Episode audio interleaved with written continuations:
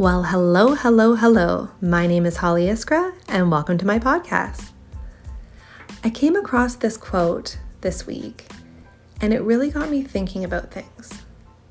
The quote says, What if the key to healing broken families was as simple as shaking the need to fix each other?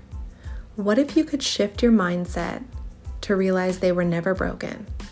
What if all they need is to feel accepted for exactly who they are?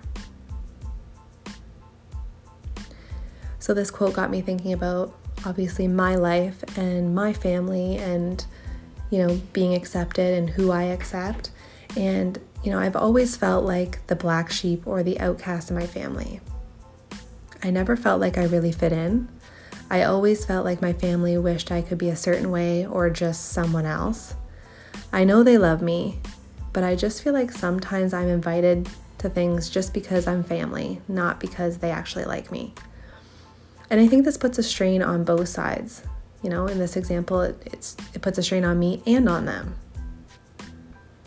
What if families could just accept the people in their family, invite them, love them no matter what, and not expect them to change?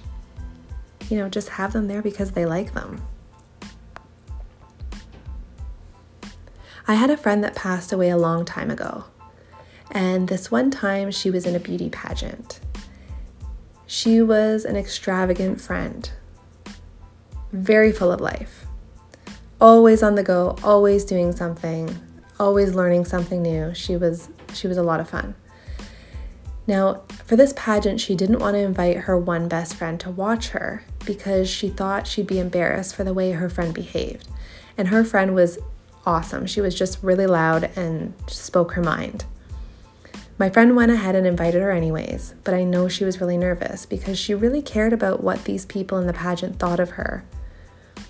Now, when my friend walked the stage in this in her beautiful outfit with all her confidence, the one friend she didn't want to invite was the only one cheering standing up, cheering, screaming, and clapping, whistling for her best friend on that stage. And my friend was smiling ear to ear.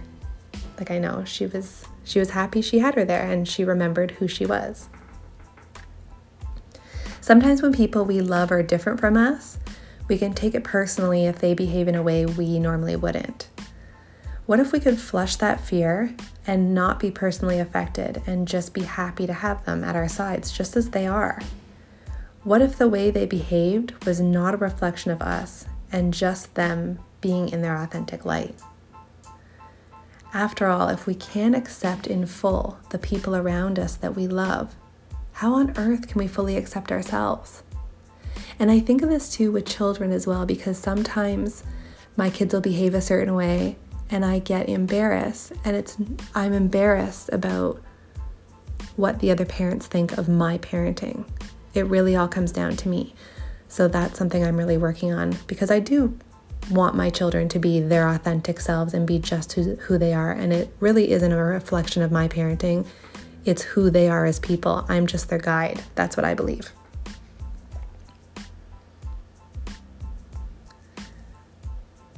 I used to hate my temper. I hated it with a passion. I could never control it.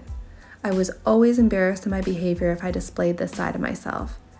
And I would just bury it and try to hide that side of me.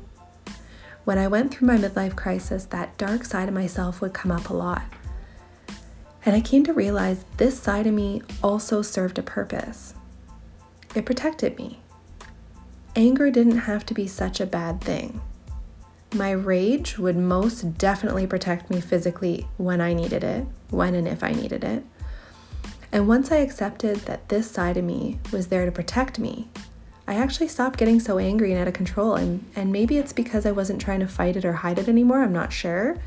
But after I fully embraced the dark and the light, the negative and the positive about myself, everything started to balance out. I also got to thinking do you think we choose our families on a spiritual level before we come to earth? Do we actually choose what we experience, or do you think it's all just random? I had two friends die when I was 12. I started to think about life and death, and I came to the conclusion that life was like a school. I felt that we came to Earth, to this dimension, to learn what we wanted to learn, and just like school and courses, when we accomplished that, we graduated and we left. Lorianne was my best friend, and she had a liver disease, and she passed away just after her 13th birthday. I had known her since I was three. Aisha was in my grade seven class. She was a classmate of mine and a very bubbly, happy girl. And that same year, uh, she was run over by a city bus. I was one of the pallbearers at Lorianne's funeral, and I can still hear the screams from her mother when her casket was lowered to the ground. So, having experienced death at a young age, I've had a lot of time to think about what that means to me and what happens beyond this life. My best friend Jessica also had a terminal illness, and Jessica and I met in grade two, and we were inseparable until the day she died. Um, we talked a lot about death, and she passed away in 2009.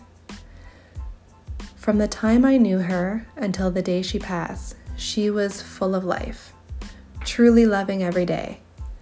She was my rebel friend. We experienced a lot together, and we were always side by side and very close. We had a lot of fun, and we definitely laughed a lot. She was very funny. But she never seemed to be afraid of death, and she really helped me not be afraid too. Are you afraid of death? You know, do you shove it away and try not to think about it? Or do you face it head on and have your plans all laid out? I mean, at some point in our lives, we will have to face this. So why do we put it off? Why are we so afraid? Like, what are we so afraid of? Did you know that anxiety is your thoughts in the future and depression is your thoughts in the past? When I learned that, I was like, oh my gosh, when I would get anxiety, I would stop myself and think about what I was thinking about. And of course, it was always something in the future. Same with depression. I'd be reminiscing on the past, feeling depressed. The only way to cure this is to be present. So, how do you bring yourself to the present moment? When I'm feeling anxiety or depression, I try to think about things I'm grateful for. And I know when we're in that state of mind, it's very difficult to come back out of it but I'll start, if I can't think of something I'm grateful for, I'll start by just saying, I love you. I love you, I love you, I love you, and I'll repeat it over and over and over again until my chest fills with peace and calm.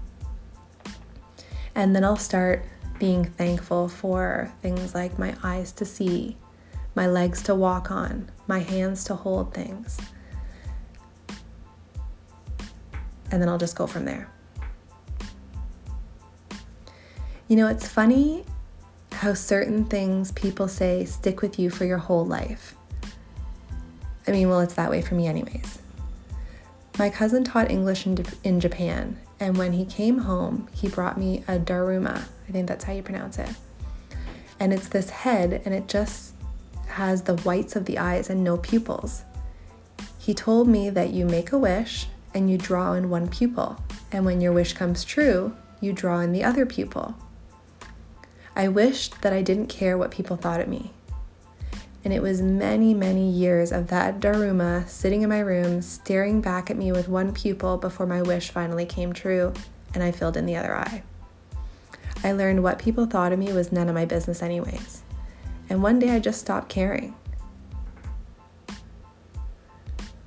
And I mean, sometimes it comes back, like, you know, in, especially in parenting, that was a big test for me and still is. Um, but in general, I really don't care anymore, which is amazing. So, going back to that quote, you know, and accepting people in our lives and our families just as they are, I think that starts with not worrying about what others think of you. And then the way other people behave will no longer affect you as you see it as their life, not yours, and no longer a reflection of who you are. And then at that point, when we accept who we are, we can fully accept our families and loved ones just as they are too. And with that said, when you start being yourself, you give others permission to be themselves too. I love that saying. So, I mean, don't ever dull your shine, don't ever be embarrassed. Just when you're living from your center, I think that's the only way to live, really. Thank you for listening today. I'd love to hear what you thought of this episode, and you can do so in the Interact section on Spotify. I hope you have a great day, and uh, let's chat next week.